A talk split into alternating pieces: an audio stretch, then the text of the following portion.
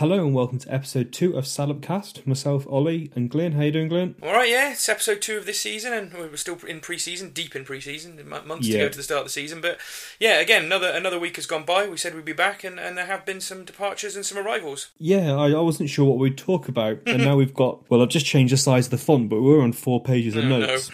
No. so yeah, plenty going on with the club. Obviously, most of it off the pitch um, because obviously we haven't started playing any games yet, um, not any, any real games anyway. Yeah. Um. So yeah, so we can cover the new signings, cover the departures. We've got a bit of other news to cover, and then yeah, um, you've got an interesting interview um, with um, South Stand Flags, so that should be really interesting. Yeah, Justin Gill came around to mine in the week, and uh, I interviewed him about the money that's been raised for that project. So we sat down and had about a fifteen minute conversation. So we'll play that in for everybody as well, um, so that if anyone's not aware of what's really planned next season in the South Stand, they can get up to speed on it. So yeah, yeah, lots to go through really, Ollie, because obviously Brian did yeah. an interview as well, so got that to go through. So I, I suppose best thing to do. Let's crack on. That's Nolan. It's Spitchable John Nolan. Shrewsbury Town, the team who've stood tall amongst giants in League One this season. So, first part we're going to cover is um, departures, but departure. Yes. One departure this week. Um, and Lee Angol left. Um, so I did uh, a funny tweet and just said, um, you know, with some gifts, you know, please share your feedback. And it's fair to say they're all very funny and they're all pretty negative. Um, so yeah, I thought that was quite funny. And yeah, what's your kind of view on Lee Angol leaving, Glenn? Well, I mean, I've not been a huge fan over over the season he was with us. You know, he scored a couple of goals at the start and then drifted out of things and I don't think it's someone we're, we're too upset to lose, but for me personally, I think that what we've brought in in terms of strikers um, has obviously pushed him down the pecking order, and he's got himself a decent move, I think, to Leyton Orient. Um, and so I think it's one of those ones that probably works best for both parties. But um, I think I think a lot of town fans that the reaction that I sort of saw online goes back a little bit to what happened when he left to go out to loan on Mansfield last season, where he sort of half burnt all his bridges anyway by saying some really stupid, not stupid, but some, some foolish things about um, going to that club and, and, what it meant compared to where he was. So I don't think anyone's going to lose any sleep over it. And um, yeah, I've no doubt you'll go on to Leyton Orient and start bagging goals and goals and goals like all strikers we let go. Yeah, at least he's not in the same league. You never know, no. might get to play him in the um, in a cup or something. But um, yeah, he, he actually went on loan to Lincoln Glen from us. Oh, was it Lincoln? Sorry, yes, was, yes. Yeah, but and he only played two games, yeah, so it wasn't really very successful. He played 17 for us, which is really odd. It doesn't seem like he played that many, but yeah, mm. anyhow. well, so yeah, he he's moved on. Yep. And yeah, I'm sure he won't be the last player to move on, and we've still got a a, um, a bloated squad, as you could say. Yeah, we should just mention here, I suppose, the rumours around Grant that we briefly mentioned last week, but they've not gone away. And it, the vibe that's come through the press and, and, some of the things we're reading is that you know possibly it's the football club looking to offload Grant now for whatever reason. So I, I'm now certain he won't be here at the start of the season. Whereas obviously last week we were talking about it, we thought hopefully we'd like to retain him. I, I can't see Grant being here now, Ollie. No, yeah, the rumours are that he's transfer listed. Um, we don't know if that's true or no, not, but no. yeah, rumours are he's transfer listed. And he hasn't hasn't appeared on any of the images. And that's not to say he isn't there, but you know, evidence suggests we haven't seen him on all the images and videos that has been shared. The, the, club confirmed he wasn't there, Ollie, and he's been missing, you know, a first week of training with dental problems. So um, he hasn't been there, Ollie. So whether you believe that or not, I don't know. But um, uh, certainly there's, there's, an odd story. there's enough smoke, you know, without the fire at the moment to make you think that probably something's being sorted out for him to leave the football club. So yeah, yeah interesting because you know we are very positive and, and high on, on Grant at the, at the start of last season and probably through to Christmas time and probably didn't go quite as well from after Christmas, did it? So it's one of those ones where you can see the class in him, but you can also see how he faded away, and it's a 50-50 one about whether he leaves or stays, about how, how bothered to be, I suppose. Yeah, not, I've haven't thought about it a bit more. I'm yeah, mm. whatever. We'll talk about that when it happens because I'm sure it will. Yeah, so. exactly. But coming in, Ollie, so, positive. Positive news, yeah. Looking forward, positive news. So. Um, Shrewsbury Town um, first signing, yeah, Ryan Giles, which has been going on for a while. There's been a lot of rumours. Yep. He signed from Wolves on a season-long loan. He actually made his debut his full team debut against Shrewsbury in the FA Cup. Like Tyrese Campbell. So at, at Shrewsbury, yeah, um, at, at the Gay Meadow, at Gay Meadow. Yeah, that was a few years that was back. funny. yeah, at the Meadow. I don't know why I said Gay Meadow. That's really funny. Um, so yeah, he's a, he's a left wing back in his youth. He played as a left winger, um, but given Wolves' style of play, they've retrained him mm. as a left wing back. Um, so he was born in Telford, so another Shropshire lad. Um, he's 19 and he went on loan to Telford, um, and then he's been in their their youth system. Um, and it's Wolves don't really loan players out, so I think it's quite yeah, it's a positive move. Are you pleased with this one, Glenn? Yeah, uh, yeah. I would say we'd kind of known. I think it was going to be happening for for a while, but it's good to get that over the line now because um, I think he's a very talented, talented young player, isn't he? And someone who probably has got a a bit of a future ahead of him. So getting a season out of him at the, at the age of 19, where he's probably maturing now into a bit more of an experienced player and getting some games under his belt helps out Wolves as well. I think it's a it's a good move for both clubs, and I think of, of everyone we signed so far, he's certainly one I'm, I'm probably looking forward to seeing play more more than anyone at the moment. He, he he's got a, a, bit of pedigree behind him, I think, in terms of what people are expecting of him, Ollie. Yeah, definitely. And um, yeah, it's funny the um, Shrewsbury Town training ground's closer to his home mm, yeah. um, than Wolves training ground. So it's good for there. You know, you you know, it, it, might sound silly, but you know, not having to because I I travel to London a lot, and you know, sitting in the car for hours is pretty tiring. So that's good, obviously, for recovery. And yeah, he hasn't got to move, so that's that's a positive. So what does Sam Ricketts have to say? So we've been following him for a while, and uh, basically knew him from his coaching at Wolves, and it's a great signing. He's highly regarded at Wolves, and they have big hopes for him. Mm-hmm. In principle, it's agreed months ago, but you know he's a prize asset. And then he basically goes on to say there's a lot of people at Wolves, um, so it takes quite a while to kind of get these things these things kind of through. Yeah, I bet. Um, the club have a very good record of developing players, you know, in terms of us, and that's the re- one of the reasons why he's come. Um, he said that Giles had a huge number of clubs um, from the league above as well after him, but he's come to us.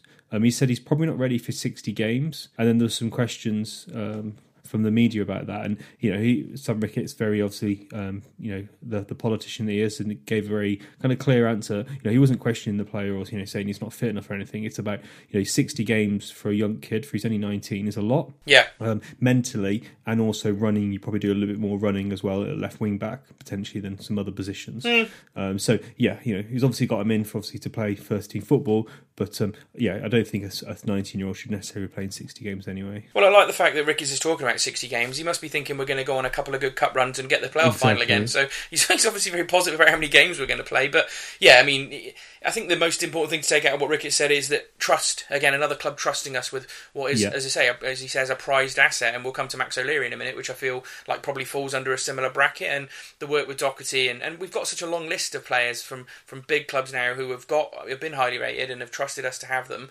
You know, we used to just go through loans under Graham Turner like they were going out of fashion, and they were from the Oh, conference. Especially those month loans. Yeah, now it seems very focused. We really do seem yeah, a to bit go more out. strategical. Yeah, Henderson and, and Ben Godfrey. You can name so many good players now that we've been getting on loan, and, and that does put the testament down to the work the club have done to grow the training facilities, the ability for us to, to train up players in an environment that's obviously away down from what Premiership clubs have, but maybe a sort of microcosm of a, of a model of what they might get there. So, Yeah. a lot of credit to the football club for being able to take us into that sort of next sphere, really. Yeah, I saw an interesting comment um, online. Um, some I can't remember if it was a blogger or a journalist writing about how good Shrewsbury are at spotting youngsters as well, yeah. and making reference to Godfrey and Henderson. So fair credit to the analyst for that. Um, what did Giles himself have to say? He's very happy to get it done. Um, he's, he said he's really enjoyed playing um, left wing back. He's been at Wolves since he was seven, and you know Sam Ricketts is a great coach and a good role model. He's looking forward to getting it done. Yeah. Again, he's, you know, he's looking forward to get going. I know he said the fans were really good when he played at Shrewsbury in the FA Cup, Oh, yeah. and he's aimed to get as many games as he can. You know, and then like yeah, you know, um, Lewis Cox asked him, you know, how big is this, and he said this is a big loan for him. Hmm. Interestingly, just going back to Sam Ricketts' comments, um, Lewis Cox did ask, you know, is defensively something he needs to work on? And um, yeah, I think we're getting used to Sam Ricketts. He didn't say he didn't say he needed to because that would give a headline. Yeah. Um, he said, yeah, he needs to develop in lots of ways. Okay. Um, he didn't comment on his defensive ability, but yeah, you know, I think that's I think that's a given. Um, and, and with Golbourne and you know with other seasoned you know pros around the club, I'm sure he'll um, I'm sure he'll develop well. Yeah, and he'll know Golbourne from Wolves as well, won't he? And I suppose that, that there's there's going to be a, a sort of someone good to learn off there, really, isn't there? And, and the Yeah. connections he's got with the football club. And I, I know you've also asked Mark Elliott, who's obviously seen him play for Telford quite a lot as well, um, for his comments. But b- before you get to that, and I was just reading through them on the agenda, but I'd always understood from what I'd read from Wolves reporters and, and people you're talking about, Ryan Giles, that his attacking abilities are something to, to be treasured as well. So um, looks sounds like he's got a pretty good cross on him. So that's the sort of thing that Morrison particularly is going to be thriving on, isn't it, this season? If we end up playing with wing backs, so um, I can see him starting week in week out, um, and, Yeah. and Golbourne playing the games where he needs a rest. Yeah, and that's just made me think of you know one of the criticisms we had last season, wasn't it, when we had Bolton and Golbourne that the delivery from the wing backs were was you know was um, not good Poor. enough. It was poor, yeah, that's fair. Um, you know, we needed better, uh, you know, better delivery. And one of the things that Charles says that he, you know, he really enjoys dribbling with the ball. One of Great. his strengths is getting the ball in the box and crossing. So yeah, and he like he says he like he wants to get the fans, you know, um, off their feet. So off their feet, you know, off their seats. So yeah, it sounds like something very positive. Uh, Mark Elliott was very complimentary about him. He says he's Good. very, very quick, very direct. You know, a winger and playing wing back rather than a fullback pushing up. So you know, he's got that strength to his game. He's got a good cannon of a shot and a bit of a swagger and a lot of energy. Um, and then he goes on to say, you know, he's obviously local and a lot of enthusiasm. You know, he's never seen tested defensively, and you have to cope with the physical a physical, you know, full men's season playing League One. Yeah. he's really high, highly rated, and he's been around the first team for a while. Um, Tenchi could be brilliant signing, and basically, yeah, Town need to, and then uh, Mark makes a really good point that Town need to complement, you know, the, the, right side of the pitch as well to kind of get the best of him. Because if obviously if we rely just on him, mm. then he's going to get double mark. We still don't quite have that balance yet, do we? The no right no, we don't. back. We're getting there slowly. Yeah, yeah. Obviously, we'll come on to next. So yeah, so good. Sounds a very good signing. Yeah, it is a good signing, Ollie. You're right, and uh, just if you could keep the Telford chat down a little bit, that might help him. Um, just keep, keep your head down about being from Telford and liking Telford, and uh, I'm sure we'll have a lovely relationship with him. So yeah, I'm definitely excited about this one. Um, yeah, in, in, terms of the signings, go, we go from a 19 year old kid who's highly rated to um, possibly one of the oldest players in the football league who's highly rated, someone who was in the team of the league for League Two last year. So yeah, do you want to move on to the next signing, Ollie? Yeah, so Joe Murphy, um, as you said, um, Irish goalkeeper. Mm-hmm. Um, yeah, it's interesting because yeah, you got the team of the year point. Yeah. And then you got the fact that yeah, he is um, yeah, he's obviously you know on in his latter thirties, so he's a bit older, but he's a goalkeeper. He's older than me. and Doesn't happen very himself- often. Yeah, well, that's pretty old. Um, so yeah, you know, and, and what did Joe say? So yeah, he's delighted with the move. You know, it started three, four weeks ago. At Bury, they were all told that they could leave. So he's here to play football. Um, he's you know he's, he wants to be playing in the first game. Last season was tough. And, and to get from that high to basically where they are now, um, and then he refers to the Beast, who's um, our goalkeeping coach. Yeah, He's had the yeah. nickname the Beast, um, so he kept in contact with him. Um, and then yeah, what did Sam Ricketts have to say, man? Yeah, so he said he, he basically sort of brought up that he had a fantastic season last year, which has not been uh, missed by town fans from what I've seen in the reaction.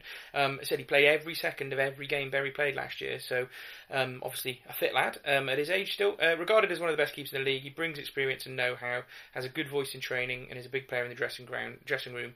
So yeah, especially with the issues they might have had with that last year, um, that says a lot. So um, yeah, it sounds sounds like you know obviously Ricketts is going to be positive about him. It's going to be a real battle to start that first game now with the two goalkeepers we have signed this week. But I, you know, I, I think that it's one of those ones where you've obviously got two very talented goalkeepers who should hopefully push each other on rather than a, a recognised one and two.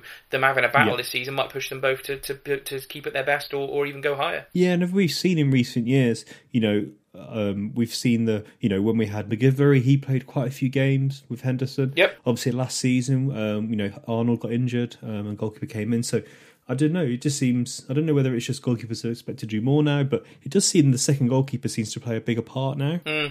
Yeah, it, well, I think it does, and it, it, it I, I, you've got the Checkatrade games, you've got the ability to move goalkeepers around and stuff, and, and you know we've got to protect Max O'Leary, who we'll come to in a minute because he is on loan, so we're not going to be able to maybe do everything we want with him possibly. So I personally think that he's a if he ends up being the backup goalkeeper and that's how it shakes out, you can't really argue that's a, that's a good backup No. goalkeeper to have. So he's Yeah, obviously going to add a little bit in the training department as well, with 38 years of experience on, on the world. So um, obviously work with the Beast as well, so they'll they'll get a, a good connection there. So again, I can see a lot of reasons why it works as a signing. Um, I, I think I personally think he might end up being backup, but who's to tell? A good pre-season, and you never know. Yep, no, definitely. Um, so I contacted uh, my Bury mate, who I often referred to, and Yes. his name's um, Adam Ingram. Okay. Um, I actually posted um, a interview that his sister did with um, Manchester, uh, BBC Manchester, Okay. in the week. I don't know if you saw that, where she No, no, about how where she asked for the refund on a season ticket. Oh no, I did, I did see that. God, we could do a lot on Bury, couldn't we, with the shambles Yeah. area? But we'll, maybe we'll come to that next week if we've got no other signings Yeah. to talk about. So what did Adam have to say? Um, so Adam, just for context, is a season ticket holder at Bury, so you know he's seen a lot of games. Yeah. Um, so I asked him basically what his opinion was. So he said, obviously our squad has been decimated, but I did say that if we got promoted, and we did, I'd want an upgrade keeper for League One. Mm. He was solid for us last season, stayed injury free, but as um, as, as as well as them scoring plenty of goals, they did concede quite a few. Yeah. Perhaps these are sometimes due to him not coming off his line, but experience was key at the business end of the season. Players not getting paid, etc. He was calm head alongside Neil Danns, which no doubt had seen us over the line. In my opinions, I'd love to have kept him as a number two, working towards being a future goalkeeping coach. However, I'd have just pleased to start the new season with a goalkeeper. so, yeah, bless those guys. Oh, I do feel sorry for Barry, but yeah, obviously, you know, I think as we said, I think it's likely to be a um, a backup goalkeeper. Yes. you know, a super backup goalkeeper, and if needed, a goalkeeper I would be fairly comfortable um, playing in goal. He's going to just be delighted to be getting his wages, isn't he? Either way, Exactly, whether he plays yeah. football or not. he's- Paying his mortgage, which sounds, you know, you know, this is where the you, you know where you, you know you often think of footballers as you know, of, uh, you know, as you know, oh, I don't know, not even human almost. You know, they're like you know, they're commodities. Something you play on a football game and you read and you watch and you know he hasn't been paying his margin. He's been struggling with his mortgage Yeah, and things like that. terrible. So yeah, it's good for him. And that's you know something you mentioned last week, which I think is a valid point. You know, you know, you come to the fantastic training ground. You know you're going to get paid. I mean, you can just focus on your football. Yep, it's, it's a much more healthy environment than, you know, as we said, maybe 10 to 15 football clubs in the Football League. And I think we need to keep battering that point, and, and the worse it gets for clubs, the, the more stable we look. I think the better it's enabling us to, to go out there and, and sell upsell the football club. So yeah, I, I mentioned that last week. I won't labour the point Yeah. really. And, and I think, again, that comes to our, our next our next signing. Again, another loan. But, you know, when you talk about trust and, and talk about the things I talked about Ryan Giles, you can apply all the same things to Max O'Leary, Ollie. Yeah. So where's he coming from? What's his age? So yeah, so he's come on a season on loan from Bristol City. Um, he's 22 years of age, born in Bath, so obviously Bristol City's uh, one of the local clubs to him. And he did play 14 games for Bristol last season in the Championship, so he's been in, Yeah. in and amongst the, the sort of uh, first team really. So um, yeah, Did you see the videos of him saves? oh my God, he made one double save in there that looked amazing. Yeah, was ones at Villa, wasn't it? They're fantastic. Yeah, really good. And um, you know, and I think there's a lot of. I, I'm not sure what you've got in terms of the, the friends you've spoken to, but I looked online and looked at what Bristol City fans were saying, and a lot of them were saying really disappointed. It's unlikely that he would have been first choice goalkeeper this season, but they reckon he would have played games and he would have been, you know, on the bench every week as their second choice goalkeeper. And so, you know, a championship player essentially, as far as I'm concerned. And, and we've managed to bag him for a season. And this is a this is a kid that is a current Ireland international. He didn't quite get a cap in the last um, round of games, but he was called up to play for Ireland as one of the goalkeepers um, for the for the last round of games they had. So he's, he's technically a current international, and I I've got to go back sometime for when I could find a current international we signed, or even any kind of whether it's a goalkeeper or or a, or a striker or, or any other position. So um, yeah, quite a coup for the football club, really. Yeah, I think it's fair play to him that he wants to play first team football. Yes. Um, he's probably thinking maybe long term. I don't know. Obviously, we're just guessing, but maybe he's thinking long term. You know, you're going to play. You know, get a get a season in League One under your belt. Yeah. That's going to put you in a much stronger position long term. Yeah. So he's he's played as you said. He's played 14 games for Bristol. I mean, then as a lot of young kids do these days. Um, he's went on loan to Kidderminster Harriers and Bath City, and then he's had a couple of loan spells at Solihull Moors. So yeah, it was good to see that he's obviously you know building up and he's now ready to play um, play League One football. Yeah, and Um, was so yeah, seems like a real coup. And you know, we were talking last season about how you know goalkeepers on loan seems to be the new trend, a bit like strikers. Um, and it certainly you know had a massive impact on AFC Wimbledon when they signed their goalkeeper and having a championship goalkeeper, as we saw when we had you know championship players in Henderson and Godfrey, and then even a few years before then having Woods and Golson, you know having a few stars in the team and you know players that are potentially ab- above the average level of the league is obviously um, a massive massive bonus. Mm, it's been it's been a few seasons since we had a, a, season where we came out at the end of it thinking one of our major problems was goalkeeper. Do you not do you not feel like Yeah. between you know we can mention Henderson and going going back quite a long way. Look, Wilder was always one of our reliable players, and you know there's not been too many seasons, and so we do have a decent pedigree of, of goalkeepers at this football club. Luke Daniels, another one that went on to do Danny well. Coyne, eh? Danny Yeah. maybe goes back to Danny Coyne and you know choosing and and obviously having a say in signing keepers. Mm, yeah, poss- possibly. Um, so uh, you know, there's, there's there's something for him to live up to here because I think that uh, you know after what we saw with Henderson, fans want to take to goalkeepers, and if he shows a bit of passion as well, it'll probably go down well. So yeah, again, like Giles, I think this week these are the two that I really was impressed with in terms of Yeah. the signings. Um, but yeah, he was very positive. Like we we're talking about upselling everything at the football club, he was really positive about the training ground, wasn't he, in the interview? Yeah, so he was very impressed. He said it's a lovely place, great to get um, get you know great training ground. Um, he's, he seemed impressed with the stadium. He said everyone's been very welcoming. Uh, essentially, he wants to play. Come and basically, the instruction from the club is to play as many games as possible. So Yep. that's that's good. And what does Sam Ricketts say? He said Max is a keeper we've identified a while ago. He ended the season playing for them and a keeper of good stature and potential. Played well, played very well for Bristol. So we we're delighted to have him on board. Amazing. And obviously, it's all good as well to have all these players, obviously before Portugal, which we'll come on to. Hmm. So um, trying to get um, some feedback, so and, and view on the players as we've been doing with all the new signings. So one from a blogger, and then one from a, a guy who I met on a stag do. Brilliant. Okay. Um, he's, he's, he's a Bristol City season ticket holder. His name's Ross. Okay. Um, so he's season ticket holder of um, Bristol City. So I messaged him straight away, and he said that he's a, a really good young goalkeeper with plenty of potential. Um, he said he's surprised we're letting him go, to be honest. Um, and basically, yeah, he, um, you know, if you sign him, he'll think he'll do really well. Yeah. So you just echoes those points you said, Glenn, that you know most Bristol Bristol City fans were were a little bit surprised that we, he's gone out on loan. Yeah, yeah. It's, I mean, the word potential seems to be cropping up a lot with our signings this summer, and you can add, you know, Ro-Shaun Williams into that as well, can't you? In terms of potential, and probably still Eisa and Ado. Um, you know, there's, there's, there's a, you can't say we haven't got the potential in this squad this year. You know, again, whether it's truly reflected in what we see on the pitch, I don't know, but potential is certainly one of the buzzwords from the summer so far. I think. Definitely. Um, and then I asked, um, I, I messaged um, a guy called a chap called or got a blogger called the Exiled Robin. Yeah. Um, asked for his opinion. Um, so he's a Bristol City blogger, and he said Max is a young keeper with plenty of potential. He looks certain to be Bristol City regular of the future. He came to the team last season after injuries to our two senior choices, Okay. and at no point did he look out of depth. A clean sheet on his debut at Brentford, followed up later with um, in the season with a run of games, notably the 11 game performance at Aston Villa, which led BBC veteran reporter Pat Murphy to say it was the best goalkeeping performances he's ever seen on that level. So obviously that's really, really, um, really, a really, Well- really high praise. To be fair, though, I once got Pat Murphy to tweet that uh, Emile Heskey was signing with Shrewsbury because I'd seen him at Mill Garage buying a Whisper. So poor old Pat, I did get him that day. But yeah, I mean, he's a very he's a veteran reporter, isn't he? And as I say, he, Yeah. he knows his stuff. So that's that's good to see. Exactly. On the flip side, he said he's not the biggest or the most compa- com- um, commanding, so certainly do a, a big centre half protecting him on set pieces, but. He Oh. obviously doesn't know. Obviously, this lad doesn't know Shrewsbury. We've got plenty of them. him to do, and we. I think we're safe on that. We've got some big lads to protect him um, on set set pieces, which is actually a really interesting point. Actually, with having like Morrison as well in the team, you know, you'd hope that we'd be much better defending set pieces this year. That's probably the curse. I'll touch wood. We're going to be awful at corners again because Whalley's taking them, Ollie, so it's fine. no, no, I mean conceding them. oh, I see. Yeah, there you go. All right. Well, Yeah. yeah, the other end maybe. Exactly. So, um, yeah, I understand why you might have thought that. So, yeah, he said, look, perhaps understandably hesitant at times, a bit nervous, but that's the whole point of him getting on loan and getting engaged and getting experience. Um, so, yeah, sounds like a really, really positive move, um, positive move, you know, in terms of what both what Ross and um, and the Exile Robin said. So, yeah, it's a, a fantastic signing.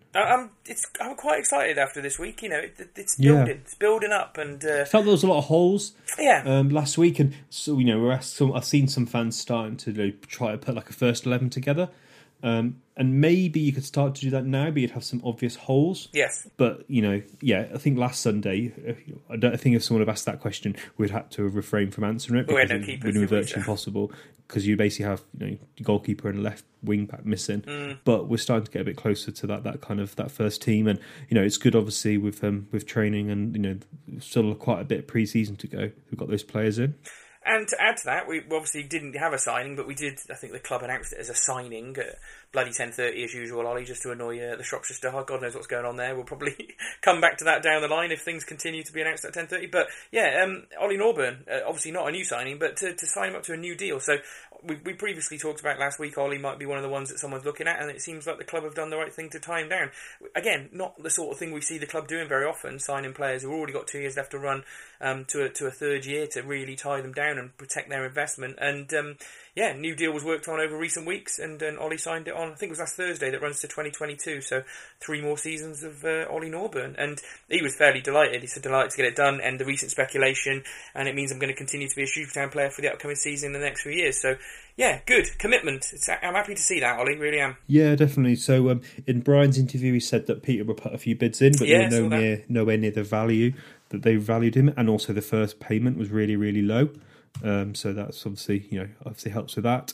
Actually, the Peterborough chairman did actually mention as well, um, you know, similar lines. So both Yes, those stories tie up, so that's always nice. Yeah, the people Nice chairman said said we looked at him, but we wouldn't go that much for a player of that Yeah. age. So they've got, you know, I think they have their sort of rules that they must work on within their Yeah. recruitment department. So yeah, I think that was that was fair to see. So yeah, training. Yeah, he's talking about where we are now. He said, you know, it's you know, it's it's been good training so far. We want the season to have you know a good um, good changing room, some good characters, and there's some good lads in there. We're all working hard, and we think this is going to be a decent year. So obviously, the obviously they're seeing the quality of the players coming in, Yep. um, which obviously they see, and obviously players have very clear opinions, don't they, of each other. And then, he goes on to say, you know, it'll be nice in Portugal as well. It'll be very tough. So I think they're looking forward to that from you know, kind of get their fitness up as well. Yeah, and Ricketts was obviously really positive. He was he got he said he's been getting better during my time here, which is true. We reflected that last season in Yeah. his improvements after Christmas, and um, he's obviously bought into what they're trying to do there as a club. Delighted to sign him um, because of his performances. He has brilliant desire, can run, jump, tackle, pass, and is eager to improve. And he came in as an on-league player and deserved this new contract. So a massive year for him last year, um, and and everyone's very high on him at the football club. You, you hear what the players say about him. He's, he's someone that's destined to go on to better things. I mean. I'll be honest with you. I think he's good enough that there's no way he'll be here in three years' time. Someone will almost No. certainly make a decent bid from him at some point, but we're protected now, and, and someone's got to come with a sort of slightly bigger checkbook than they did before. So, good work, Shrewsbury Town, on, on being able to convince him that that's, that's the way forward. Really, Yeah, no, it's good. It's obviously he buys into obviously Sam Ricketts' ideas, obviously the John Pitts piece, and and obviously the way this, the whole club is set up. So he obviously buys into that, which is good. Um, I think, yeah, as you said there, you'd imagine coming in from non-league, he wouldn't have been all the higher earners. So you imagine he's probably on a you know more of a uh, an average, a solid average League One wage, which is great for him and his family. And also, yeah, we're protected, so uh, good wi- wins all round, really. Yeah, I think so. I almost, almost certainly he'll be captain next year. I mean, I know we've got some experienced pros, but it seems like he's the player we're building around. So that'd Yeah. be that'd be my uh, heads up for next year. So. And if we and if we play with like two central midfielders in this, with you know, you don't. Yeah. You know, a few fans have been saying we need to play, you know, about Grant about defence midfielder, but I wouldn't like us to play a defence midfielder with three central defenders. That's really defensive. No, um, but I'd like to have one. athletic. I think it's good to have one in the, in the squad to have that option if you want to play four at the back or whatever. But yeah, you know, or you want to see a game out. But, Mm. You know, starting with defence midfielder and three central defenders is No, pretty defensive. I agree. Um, so have an athletic central midfielder who can get you know who can do some good mileage is um, key for, for for being having a successful team. I think. Good stuff. So there we go. So three, three and one out, wasn't it? And uh, a new signing this week. So maybe we'll see similar numbers next year. I mean, obviously we'll come to this in a bit, but they are in Portugal, so maybe we won't see so many signings over the next two days while they we're bedding there, or maybe they, they announce some of the people have had on trial, you know, before they go to Portugal, because otherwise someone will see photographs and they'll have to fess up to it. So so who knows? They might even take some trialists to Portugal. I don't know, but yeah, we'll see what happens next week, Ollie, and, and, and we'll wrap up the signings there and move on to some of the questions we had from fans and the, the other sort of Shrewsbury Town news. Rogers, good cross into the box, Low! And Low tucks it past Brock for the equaliser. So, um, so some questions from the fans, and thanks for sharing those. So these questions were shared on Twitter, and um, I don't really ask questions in the Shrewsbury group um, because I don't really want to spam the group. Um, so basically, if you want to kind of get in contact with us, probably the best way, two best ways, or three best ways are on Twitter is probably the best. Yep. And then I've got a, a, a we've got a Facebook page for this podcast, and people reply on there, and also getting a few responses on Instagram as well. But Instagram's more just for like yeah photos and stuff. But yeah, if you want to have a debate, and there's been a lot of debate, and there continuously is on Twitter, yeah, join there. So, Yeah, it's, question, it's probably just worth pointing out on Twitter, Ollie, that sometimes people get confused, but you run our Salopcast account, Yeah. don't you? And so generally Yeah. that's your, your viewpoint, and I'm sure that by now most people know that I'm at Blue and Amber Fanzine on Twitter as well, so you'll, you'll normally see both of us talking on the Salopcast Yeah. threads. Um, so yeah, yeah, definitely get involved. We have some really good questions, and yeah, go on, what's the first one we had, Ollie? Yep. So from Cy Bennett, um, I'll ask this to you, Glenn. So, which member of the younger players coming through will you will you think will make the biggest impact on the first team this season? Uh, are we including the, the, the loan players as well or not? No, our Okay. players, I think, academy think- graduates. Okay, I think I'll stick. I'll, I mean, it'd be obvious really, and say Sears. Um, I just, I just think that once he gets over his injury, um, he's good enough to, to challenge anyone we bring in really to, to for a first team place. And so I think that probably mid season we might see him starting to win his place back and, and settle into a team there. And, and yeah, I think he, he's the one that we've got coming through next to, to stake a claim to be a first choice player every week. Really. Okay, I'm going to go for a different player. Yeah. I'm going to go for Roland. Okay. Um, we haven't seen a lot of him, but what I saw of him play in the um, Checkatrade game at Port Vale, he looked like a really, really good central midfielder. Yeah, yeah. Um, and maybe I could, I don't know, you never know. Uh, We've got a lot of midfielders, but yeah, I just got the sense that we might, you might see a bit of him this season. Yeah, he's definitely got more of a challenge getting in the team, hasn't he, due to the dearth of players ahead of him. Yeah. But uh, everything I hear about him, he's, he's incredibly talented. So yeah, I, I think that's the, probably the two obvious ones, isn't it? There's um, there's a few others on the fringes, but we'll wait until we see a bit more of them before we comment, Ollie. Um, next question we had was from Matty Beeson. Um, which positions do you think Ricketts needs to strengthen? So obviously that's changed over this week, Ollie, and uh, Yeah. I think my, I've got an obvious answer to that, which is right wing back. I think, yeah, like we talked about a minute ago, we need right right wing back balance. But have you got anything else there that you think is more Yeah, important? right wing back is definitely you know someone um, you know similar similar uh, to Ryan Giles, someone with pace and can cross the ball, and you know he can has an attacking flair. I think Yeah. that'd be really important. And I would probably add to that, you know, if we could sign a star a star striker, you know, maybe that's a bit harsh on Okenabirhie. Um, Adoy, but you know, I wouldn't say no to a really, really top class striker. Mm. You know me, Ollie. someone like you know, someone like um, you know, a James Collins esque who's going to score eighteen goals, something like that would be superb. Um, but maybe I'm dreaming. But I think in terms of, um, I know Laurent can play, you know, off the strikers, and so can Whalley and stuff. But you know, a proper number ten playmaker Yep. in the kind of maybe Docherty mode, but maybe someone who's, you know, Docherty's a fantastic player. He's an all-round midfielder, but maybe someone who's a bit more a dribbler or can, you know, I don't know, maybe Docherty could play that number ten role. But you know, someone of that kind of class. Um, you know, if we get Docherty back, that would be perfect. Let's It put that there. But I think a number ten would be good. Yeah, okay, that's fair enough. I mean, we've got a bit of work to do, haven't we? Yeah, and I think that Yeah. pretty much every football club will be in the same boat. But uh, that's my view on it. Uh, and the last question we had from someone called Still Stillcho on Twitter. Um, I don't know if I pronounce it, but um, where does Whalley fit into three five two formation? Is he just going to be an impact sub this season? Oh, it's a really good question. It's a fantastic question, and it, it's a really tough question as well because I'm not really sure.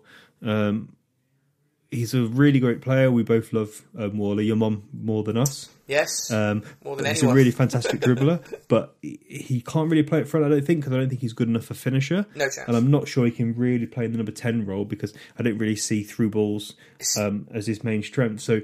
I guess we could he could play right wing back if we were planning on being really attacking, and he's basically just going to play as a right winger. He could play off a central striker in kind of a three up front. he has done. Yeah. Um, so I think there's a few options for him there, but yeah, I don't know. Like, I'll ask you the question again: Is he going to be an impact sub this season? I think that he will play more games at right wing back than any other position this season, and of those games, they will probably be. It depends on who we sign, but he'll either play more games at right wing back and be our first choice for a fair bit of the season, or he'll be off the bench most of the time. I, I think he. It, it very much depends on how we strengthen there and if we get the Yeah. right player. I think that Ricketts sees him as a bit of a backup option there, and so if the worst comes to worst and he doesn't quite get the right player, he can just stick Whalley in there for, for games and get away with it. So I, I don't see him playing in any attacking position if we're not playing with wingers, unfortunately. And I, I, I've never liked him in the number 10, so yeah, it could be that as he's, as he's getting older, that's that's the role for him. I, yeah, I think one of the things I think we have to learn, and I think James Collins is a great example. We have to kind of hold everything, it- hold it- all our opinions quite lightly because he could have a fantastic season in a number ten. You know, he, you know, he never really played there. You never know. He could do a really good job. Um, it's unlikely, I think, but you never know. Um, you know, yeah. we, you know, we've seen things change, and you've seen players change positions and done really well. Um, so yeah, great question. Um, I think that's one we're gonna have to monitor as we go through the Yeah, season. it is because he's been such a big player for us to, to start to think about the team evolving into a, a way that he doesn't really fit into it is, is must be quite difficult for him, I suppose. But um, I like, the last question we had was from from fa- oh yeah, the others were from Twitter. We had one last question from Facebook um, from Tim Lawrence, which kind of brings us back to what we were just talking about. And leaving aside what Ricketts has said, what do you think would be our best formation with the current playing squad? I'll just let you this answer this one, because you're a bit more of the tactics man. But I think you're convinced what we're going to play, having been speak to him twice, aren't you? And um, yeah, I don't know. What, what do you think? Yeah, I think given that we've signed lots of central defenders, um, we're talking about left wing backs. Um, I, it, I think it's fair to assume that we're going to play, um, you know, um, three at the back with, uh, and you can describe the rest of the team in loads of ways, can't you? You could call it, you know, three four three Chelsea style, or you know, three five two. Um, but I think, yeah, I think we're going to play with wing backs, and then I imagine that, um, given what Ricketts did last season, would I'd probably say, you know, not his you know, ideal squad. Hopefully, he'll have a lot more tools and options um, in the squad that he pulls together. That I imagine will play a range of different formations. Um, you know, above that, two central midfielders, maybe number ten, maybe you know, flat three like we saw at Barnsley. Um, you know, I think that for me, the Barnsley game gave me a lot of confidence and in Ricketts' ability to play different styles. Yeah, and did the mix and match counter-attacking it. football. Yeah, yeah. So yeah, I think I think I think it will be um, yeah, let's call it a three-five-two, um, and I think if you're playing three centre backs and you know not with you know with one wing backs, I think playing two strikers is positive as well. Yep, it's too early in the summer. It's too hot for me to think about that Yeah. question, Ollie. I'll, I'll have some sort of mental breakdown. So we'll, I'll revisit that nearer the start of the season, Tim. But thank you for the question, and Yeah, uh, Ollie gave it. Ollie gave it a go. Um, we'll just cover a few of the other bits really before we move on to talking about South Stand uh, flags. But Brian Jensen did an interview, didn't he? His first one since he joined the football Yeah. club, and um, you've watched that back, Ollie. Yeah, so he said you know the, the training ground is fantastic, the food is really good. He said Yeah, with a smile on his face.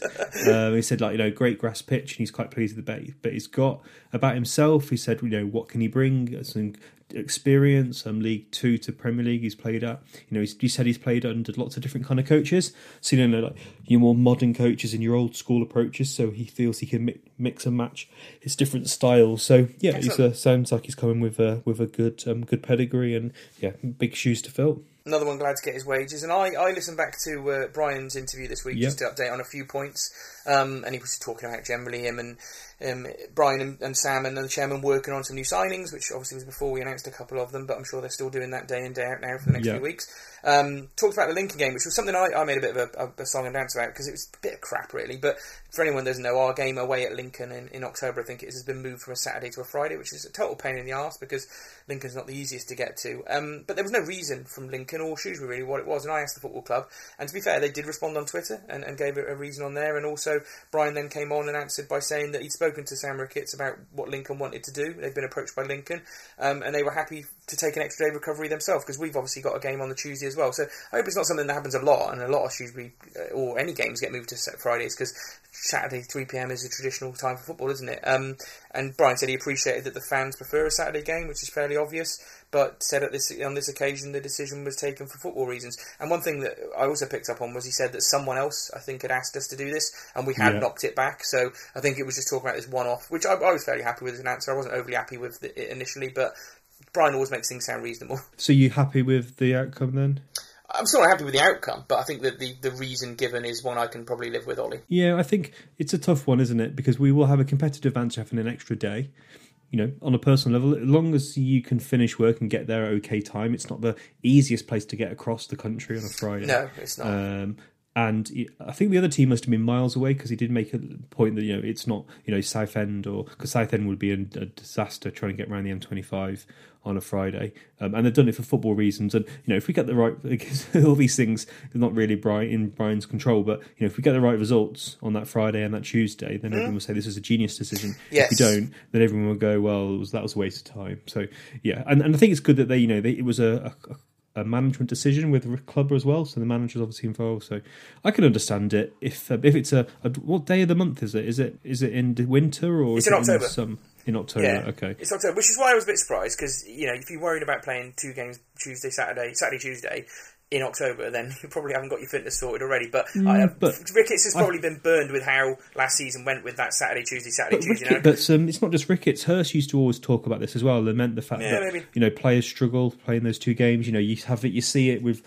clubs playing in the Europa League and then struggling in the week on the weekend as well. So I think it has an impact, maybe mentally rather than just physically. But you know, again, proof will be in the pudding. Dangerous precedent though. If everyone just says that and says we don't want to play Saturday, Tuesday, we're going to move all our games to Friday, it'll fucking wreck football. So um, hopefully it's just a one-off, and we'll, we'll keep an eye on it. And, and and to be fair, I will give Ryan credit. He does these responses to fans on these various questions to put things to bed, and and, and that's a, re- a fair reason. So um, the last thing he talked about was supporters lia- lia- liaison officers, which I once applied for. Ollie, funnily enough, it, it got it got put out there before Brian joined, and I sent my C- CV in to say I wouldn't mind having a go at being an SOL, uh, as supporters liaison officer for the football club, because it's supposed to be a fan in that role. That's kind of the vibe of it. Um, no, no response to my letter, Ollie, as you can imagine. So um, eventually it went to Brian, and uh, now with the work that Mike and Roger have been doing via the Sports Parliament, but also in the background of what, what they've been doing with Safe Standing, it makes complete sense to me to give those guys a role. In all honesty, so um, Brian was delighted with it. Um, he said he can step away from the role now, and it's good to keep the relationship going with the Sports Parliament, which has um, been brilliant. And also talked about the fact that Mike and Roger will now have to take a role of liaising with fans of other clubs, so that they can enhance their experience when they come here, and potentially ex- enhance the experience of our fans when we go to away games. So a little bit more really for, for Mike and Roger to look at. And, and I spoke to, to Mike briefly about this on, on, on sort of Facebook Messenger, just asking about it, and he seems dead keen and, and talked about the extra responsibility. So I, I say I couldn't really think of two better people to do it. To be honest with you. Definitely are two people that the club listen to and Yes. respect their opinion and know that you know they will be doing things and you know they won't just be there. They'll get data and they'll get research and they'll talk to fans and they got the ears of the fans. So it's not just you know two people you know sitting in a in a in, you know on their own making these ideas. And i think also the fans will probably feel quite comfortable approaching him approaching them sorry Yeah. um, i guess it will we'll see how it happens and how it works but yeah i've got Yeah. full confidence this is going to be a good success i think it's interesting as well that they start liaising with other fans and other liaison officers of other clubs so that'd be Mm. interesting to see what because you know those guys are very creative you know who would have thought of say standing um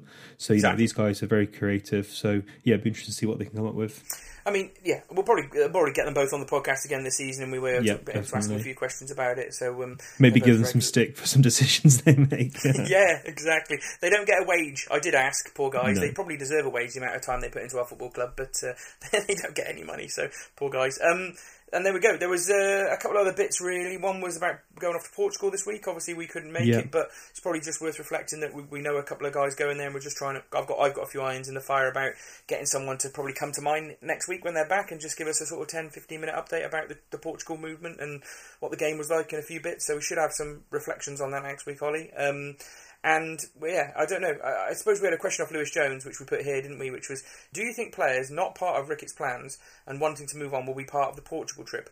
Harsh, I know, but other clubs do leave players at home. For example, Peterborough. Four of the transfer listed players have been left behind, is what they what they put on their website. So can you, you know, Grant's not going to go to Portugal, is he, Ollie? No, No. no, and you know, if I was a player, I wouldn't want to go. Um, if I was the manager, I wouldn't want these people there. If I was a player, I wouldn't want them there either. Um, and it's going to cost money. So yeah, um, no way would you want anyone who's not No. part of the plans to go. Um, I think yeah, photos and things like that from that trip will probably be quite clear who's who's not um, yeah who's not been who's not in the plans and basically Yeah. who's who's who's free to leave. Yeah, no, I think that's interesting, isn't it? Yeah, they'll have to announce if someone gets left behind. They'll have to say they've been left behind, and that will obviously spoke spoke the rumours up even further Yeah. about whether they're going or, or not going. So I expect there to be something about Grant probably Monday, uh, Monday morning to say he's not gone, and, and we'll see where it goes from there. But yeah, it'd be interesting. We'll see what happens next week. Talking and someone else isn't going. Oh yeah, well, Paul. well, we don't. Paul Lewis Cox from the paper's not going, is he? Which seems a bit daft. You think you'd have the local press out covering it because the Express and Star, who are essentially you know the people that do the same job covering Wolves, have gone out to, to China or something like that. I mean, that's bloody expensive, isn't it? And, and Lewis has said that the Star would have let him go. So I don't know what's going on with the club and press again at the moment, but it seems a bit daft not to have him out there doing some reporting back so that you know we get a feeling for what's going on because Yeah. there'll be no there'll be no independent match report for that game, which is a bit stupid. Yeah, and and yeah, people might say, "Oh, the club are covering it," and the club, you know, when they do their reports and stuff, you know, I always view them as like almost like a primary source, like you know, of data Yeah. of what Yeah. of what da- of, you know, information data and quotes and videos and things like that. And I have to say, Matt Burgess's videos um, are really good, and some of the ideas that I imagine Stuart's been putting into it has been really good. So I definitely think the output from the club has been improving. But they are not going to share opinions. They're not going to, you know, have that lighter side. Um, and it seems a bit of a shame that um, yeah, Lewis Cox. I imagine he would want to go. Um, Why wouldn't you want to go to Portugal? Um, you know, it's not like it's not like when I travel with goes- work or you travel with work. Well, yeah, but you you know when we travel with work, I go to an office, or in previous years when I used to work in logistics, we I go to a warehouse, which is not very fun. But Lewis Cox is going to be in a hotel um, in a training ground in a probably a lovely area with a pool. Um, I'm sure he would have actually have loved to go. Um, so it is a bit of an odd one. Maybe more will come out on this topic as we go through the season. I, I just you, a local club lives and dies by its relationship with the local press, doesn't it? You know, they can Yeah. they can fall out with us about this podcast because this is two fans talking what they want about the football club. I can get that, but you know, we, we have a, a voice out there now with our fan base, but we always capture it by saying this is just what we think and Yeah. we're reflecting what the fan base is saying. Whereas the press is a little bit different, isn't it? It's a bit more respected, obviously, than a podcast like we Yeah. do, and to, to and we to- can say things of our own opinion which Lewis wouldn't do, and you know, it take Lewis. You know, it takes quite a while for Lewis to, and he's always measured to, you know, criticize like the football under Askey and things like that. And mm. You know, yeah, we've had definitely. it before, but you know, if you go back to May, you know, when um, when um, Lewis Cox basically does a report about Golbourne signing a new deal, and the club replied saying you could have just tweeted our tweet. Oh, I remember that, yeah. of- yeah, which is it was which which is on the sixteenth of May. So there's you know there's, there's previous here um, Mm. where Lewis Cox is doing his job. He's paid by a media organisation to to share content and get stories out there. Why is he going to retweet the club's tweet when it's his his livelihood is, is based on him basically sharing opinion with fans and a bit weird. yeah it's very bizarre he's gonna have a quiet week next week because he isn't gonna have any content, is he? So- Well, he's yeah, he was, bless him. He was asking who's going, and Oh, we're like we are. So yeah, it's a bit of a shame, and um, I'm sure more on this will come out as we, look- as we go through the season. I'm looking forward to Busy getting a job at the Shropshire Star this week, writing all the articles. Yeah, I saw busy busy posted on the Shrewsbury Town, Town Facebook account with a can of Amstel and his and his scarf. So fair Yeah. play to him. I've seen a few people on their way, actually, to be fair. Yeah, so it's, fair um, play to them, and I'm sure they'll have a good time. Yeah, I, I'm gutted to be missing it in some Yeah. respects, just for the, for, the, for the sort of joke and laugh. Basically, you just got absolutely levered. That's what would, and that's what the purpose would have been to drink as much alcohol as possible, get a bit of a get probably get sunburnt, um, eat some eat some nice food, Watch a meaningless drink- game of football. Yeah, watch a meaningless game of football, probably chatting to ourselves while we're drinking as much beer and more concerned about the temperature of the beer and everything else rather than the football. So, yeah, why aren't we going? We should set up a Patreon this summer, Ollie, just so we've got enough money to do it next year. I'm sure everyone will fund us a trip to Portugal just to cover it. So maybe, maybe that's something to think about. But yeah, we'll have to do it next year, Ollie. Whatever happens, I reckon you get Yeah, some annual leave. try. You get some annual leave saved up next year, and we'll be good to go. So Have to try. Um, there we go. So we'll just move on to the last bit, really, which is what, what we trailed at the start. And I got um, Justin Gill, who's one of, uh, as as you'll find out listening to the audio, um, several people behind the South Stand Flags crowdfunder and what's going to go forward um, in term in terms of that, really. So yeah, what, what do you know about it so far, Ollie? Just Yeah, so so uh, yeah, I saw um, um, Justin. So Justin and the guys were part of Bring Back the Loggerheads campaign, They weren't they? definitely were, yeah. Um, so they're really passionate town fans, and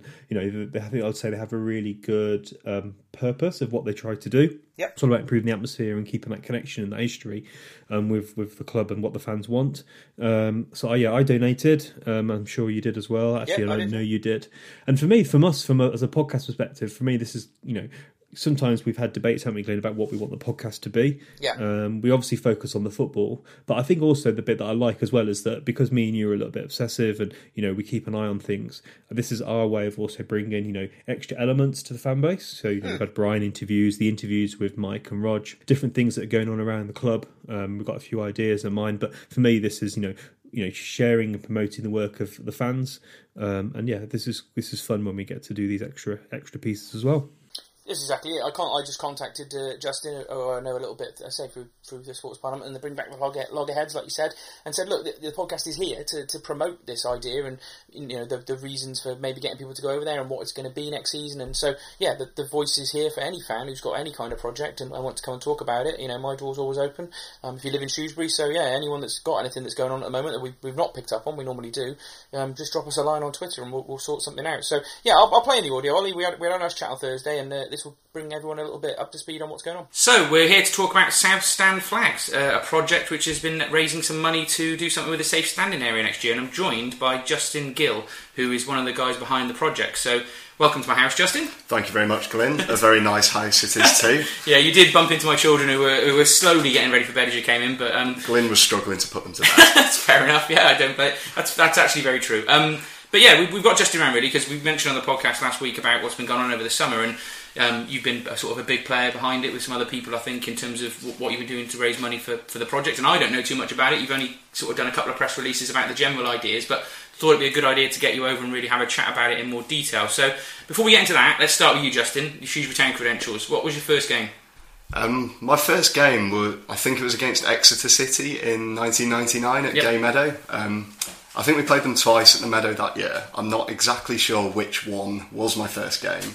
Um, so either the first town goal I saw was scored by I think it was Devon White, Oh, or, God. or it was an own goal. So, so obviously from then on in, I was uh, I was hooked. That's enough for Shrewsbury Town credentials. If you saw Devon White run on goal in your first game, you basically were at peak Shrewsbury Town in your first game. So um, yeah, that, that's pretty good. And then have you got a favourite player, favourite game, and the time you've been supporting them? Now you're asking. Yeah, it's I think it's. ha- I missed a lot of the classics. You see, I missed I missed MK Dons away. Oh no! I missed Everton at home. Um, oh no! I suppose I suppose Bury in the playoffs, Yeah. Charlton in the playoffs, both up there. Um, Definitely. I, put- I put the Chelsea game up there as well. I know we lost, but Yeah, it's a good occasion. it was yeah celebrating a goal against Chelsea. Don't Yeah. very often, so Yeah, no, it's good. I mean, yeah, you, you're you're significantly a bit younger than me and Ollie on the podcast, so you don't you don't quite go, go quite as far back as us. But yeah, there's some pretty good games there. But yeah, you've certainly been going. And uh, you know, I've known you for a bit now, probably through the sports parliament at first, and probably bring back the loggerheads as well, which you were involved in, weren't you, Justin? Through- Yeah. Through that part of it, obviously a big player in that. So we've known each other a while, and. Um, yeah, I I see you at games and stuff, and I'd noticed you for a while being sort of one of the people who was trumpeting safe standing at first. So I think you were involved in a bit of the work with the sports parliament on safe standing as well, weren't you? Yeah, that's right. Um, well, safe standing was actually something I think I emailed the club about it Mm, probably 2012 ish, and then then out of the blue, many years later, I had an email off Jon Darch, who runs the Safe Standing Roadshow. Yep. And he, he was sort of asking me a few questions, and then I saw a post on Blue and Amber from Mike Davis, put two and two together, and thought, oh, hang on a minute Yeah. uh, something might be going on here. So yeah, that, that I was helping uh, with the crowdfunding for that as Yep. well, which obviously went really well, and sort of encouraging people to come over. Really, Um, Yeah, yeah. Me and a few of my mates from Block 19 went over, and we've we've done our best to try and uh, lift things in the south stand a bit. It's, it's been fantastic. We, we've talked about it on the podcast a lot of times about how it's changed the atmosphere last year. And you're the drum boy as well, aren't you? Sometimes Very rarely, but I have done it quite poorly. I've seen you away games doing that as well. So and, and you know it's been good to for you to have seen that all the way through from whatever 2012 to actually be standing there now as someone that you know you got to experience standing at the game. Yeah. You're probably quite young then, and you now got to a bit of an old age. You can kind of enjoy that that more social experience, which is something that I think a lot of people have experienced and, and, and really enjoyed last season. And as I said, we, we think it's made a difference. So yeah, you mentioned fundraising there as well. And obviously, this South Stand flags thing has appeared over the summer. So is this something that you and a, a series of the lads um, who were on block nine, block nine or eight, wherever you stand, were talking about maybe doing last year? Yeah, there's there's been a few people in Block Nine. It's sort we've sort of been talking about uh, trying to improve the atmosphere. Really, what what can we do to do that? Um, we started. We obviously took the drum. We had a few of our own flags. Um, the club also helped us out with a few flags last season, uh, just before the Wolves game. Yeah. Um, we're just thinking thinking about how we can bring that to the next level, really. So so a lad called Will Smith and and the young drummer boy Scott Edwards Okay. have, have both been uh, sort of talking about this a lot about what we can do. So in the end, I just thought, sod it, we'll just set up a crowdfunder, see how much money we can get, and go from there. Really. That's brilliant. So it seems like it's, it was an idea that's been born out of that fan culture that's developing on that, on that terrace, particularly now. And you're one of those guys that's a bit of a go-getter and wanting to get involved in it. So what what's, what would you say your role is on this then? Is it sort of just trying to get it out there more, or I don't know? Yeah, um, I set up the crowdfunder initially, and the, we've also got a website and a Twitter account. So we we sort of set them up a couple of weeks and tried to build up um, a bit of support for, for the crowdfunder and promote that before it launched. Um, we got a really good response with that, and then yeah, I've I've just been sort of since then plugging the crowdfunder, and it's sort of grown and grown and grown. Um, Will Will's been helping out with the Instagram account, which unfortunately I was I was sacked as being an admin of that due to forgetting that I was logged in on Oh, it dear. and uh, chronicling a night out in, Al- in Albert's shed. oh um, well, never mind. Instagram's a social media too much for me, Justin. So I'm, I'm lost in this conversation. I, I stop at Twitter, I think. But yeah, it's fair enough. I mean, it, you know, and, and we had I asked for some questions of fans, and this Will Smith character, who Yes. you obviously know, sent us a message said, "What was your inspiration behind the crowdfunding? Did you work alone?" So obviously, he was just trying to get his name out there. He, he was he, involved. knowing Will, he almost certainly is that. He, he can be a media whore. Oh, there we go. I think he was on ESPN Brazil Oh, right. quite recently as well. as part of the safe standing stuff. yeah, oh, brilliant. so he's, yeah, he's one of those. Oh, that's fine. I'm one of those as well, Justin. It's fine. Um, so yeah, so uh, yeah, thanks for the question, Will, and obviously you've had your, you've had your shout out now, so we'll, we'll move on. But I suppose the question for Will and probably all of you then is obviously um, for listening to this podcast, a lot of this has been done through social media, hasn't it? And there's been stuff on the website, but um, I think, like myself, I mean, I'll, I'll say what I think. The amount of money you've raised from just asking Shoetown fans to contribute to what is obviously a, a fantastic scheme for next year. is fantastic, and, and I was surprised you made that much money. I don't know if you guys feel like you were, were you aiming for 500 originally, and Yeah, I re- sort of just before the crowdfund was launched, I was debating whether to reduce the five hundred pound target because we didn't want to look like you know a failure, Yeah. um, have egg on our face or anything like that. So in the end, we stuck with it, and within I think it was a day and a half, we actually raised the five hundred. fantastic. Um, so we decided to just keep the crowdfunder going, uh, double the target, and see if we could get anywhere near. And yeah, as you've seen, it's we've actually managed to do it. Yeah. Um, thanks to the support of dozens of town fans now. So It's, it's brilliant. Town fans always turn up when they're needed. You know, look at the money they raise for the safe stand in the first place. You know, we when there's something that will benefit us fans, I think we always turn up and, and yeah, you know get involved in it. So I think it's brilliant. But what, what's what's it roughly standing at now? You know, you've got a day left of the crowdfunding. I think we're dead on a thousand. Wow, I think brilliant. I think now we've hit that. I think people have probably uh, You got a gra- decided you've had enough. You've got a grand to spend now. Go and do something. Yeah. So, I mean, that brings me to the next question, really, because as I say, when you la- launched the crowdfunder, I read through it and I kind of got the vibe of what was going to happen, but you obviously know specifics then because you didn't quite know how much money you were going to raise. Yeah. Um, so we had a question from from Tom Wotton, um, which was, is it going to be spread out across the whole safe standing area or specific blocks? And then we had a question off Chris Lewis on Twitter: Is it going to be flags, banners, or just at the back, all over? So I think there's a few fans now starting to think, right, well, what we what might we expect next season in terms of details? Yeah, our sort of first priority with that will be to buy the larger flags. Okay. So we're hoping to have a mixture of designs with that. So, uh, well, hopefully a few club legends and Oh, pe- people have suggested a few designs. Nice. One one that I like. My dad really didn't like this idea, but uh, someone suggested having the scrambled egg Oh, shirt yeah. design on the flag. That's Um, all right.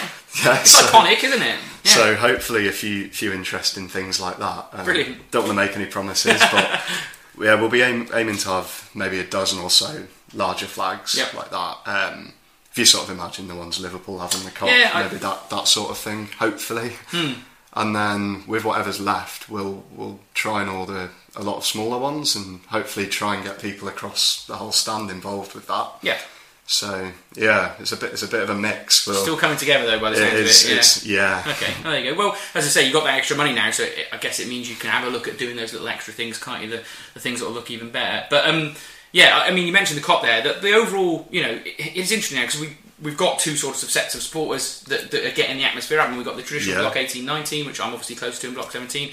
Who've always done a great job, and then yourselves, who this season say have, joined in and made it so that it's just a louder atmosphere around the stadium. But you know, what what would if you sort of characterise what the guys in that block are trying to do? What is there any models or any examples of kind of what fan bases do that you're sort of aiming to kind of replicate in it? Obviously, a smaller Shrewsbury Town way, but you know, what what's the vibe there?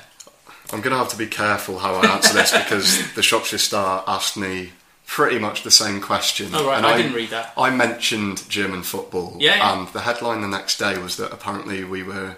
It was going to be like Borussia Dortmund next season. Um, The yellow wall. I don't. I don't want to set this up to be a disappointment, but um, yeah, I'm personally myself and a few of the other lads in the South Stand. We we go to quite a few German games. Yeah. So so we've been to a lot a lot of grounds in the Bundesliga and second division in Germany, Mm. and we've sort of seen how, how they do build the atmosphere before games. They they have all the flags out. Yep.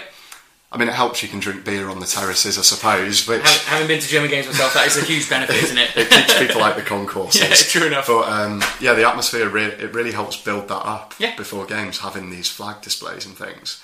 And closer to home, you can you're s- watching the Champions League final and looking at the two ends, the Yeah. Spurs end and the Liverpool end, and seeing the difference. Yeah. Where you know, one the Spurs fans have tiny little plastic flags, and the Liverpool fans have something that really looks Like, yeah. visually impressive. Um, and I don't support either of the t- these teams. No disrespect to either of them, but No.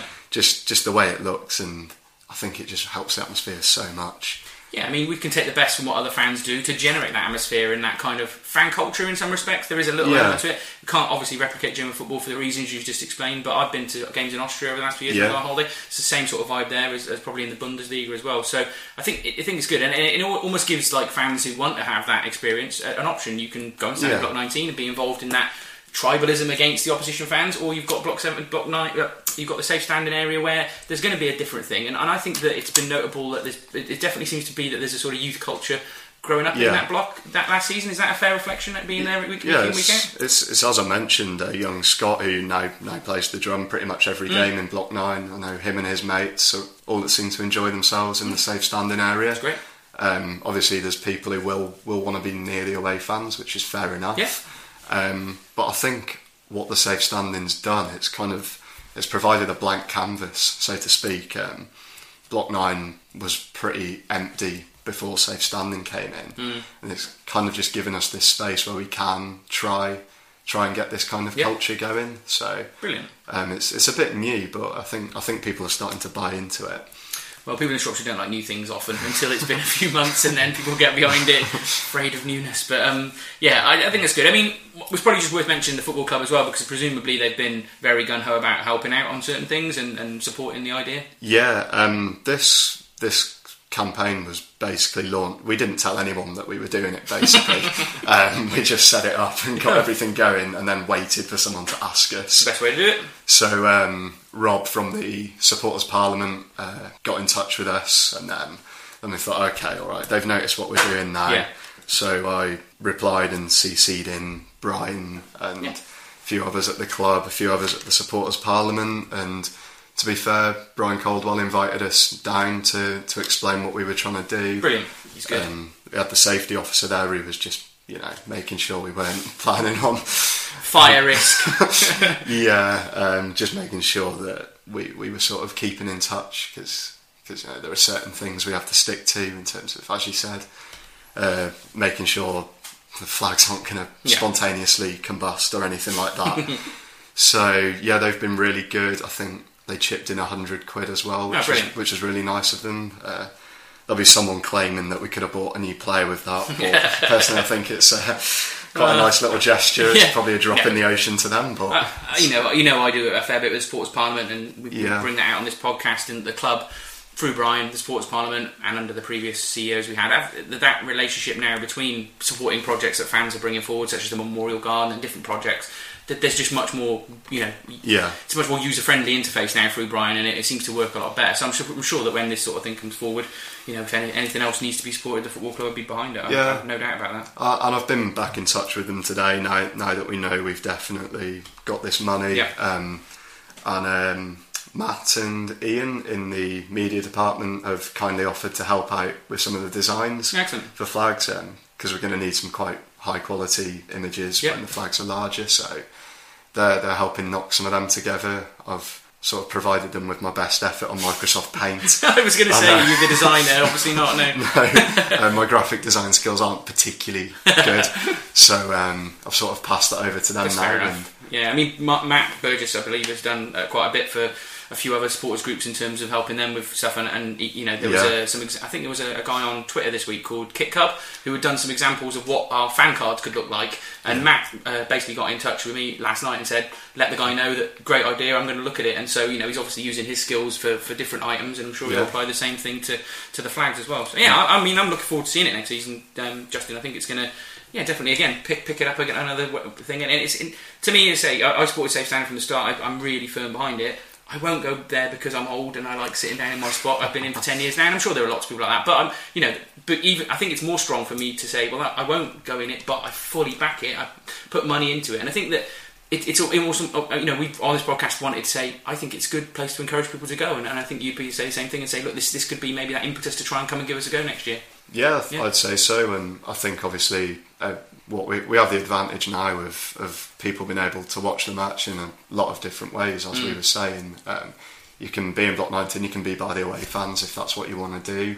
you can sit sit in your seat uh, like yourself in block 17. I still make a noise there, Justin. Can't hear you. a lot of moaning. So, so yeah, I think probably what I'd say is if, if you really want to be involved with some of, some of these bigger flags and things that we're doing, then come over to Safe Standing Block Nine because I think that's where sort of the centre will be. Yeah. But but yeah, we'll be we'll be trying to cover the whole stand with this, and we just want people to get involved. Brilliant. If you come in the grind and see a big bucket full of flags, take one. Return it, return it after the game. But uh, yeah, take one, get involved, join in, sing up, Yeah. and uh, yeah, I think I think it'll be uh, looking and sounding really good. Brilliant. Okay, I think I think that's that's what we were looking for, really, a bit of an understanding of it. So I thank you for coming on. I suppose I'll just ask you quickly because we're going to go back to the, the the other bit of the podcast now and talk about other things. But um, I don't know, what are your thoughts on pre-season so far in terms of signings? Think we're, we're looking heading in the right direction, or worried about some positions? I think I think I'm fairly pleased overall. I think the worry was that we'd be losing some key players. Um, obviously, with Norburn being signed up. Um, at the time of broadcast of this, Okenabirhie's still here. Yeah, fingers crossed. I don't think there's any speculation of him going anymore, which no. is good. I know Grant seems to be on his way out, but for me, he was becoming quite sloppy. He Mm. didn't seem focused, so Ollie agrees with that. Yeah. he, he potentially potentially won't be here. Um, his head's not in the game, so Yeah. let him go if he wants to. Yeah. Um, I, th- I think we're looking stronger than we ended the season. Can't see an Askey-esque start to next year then.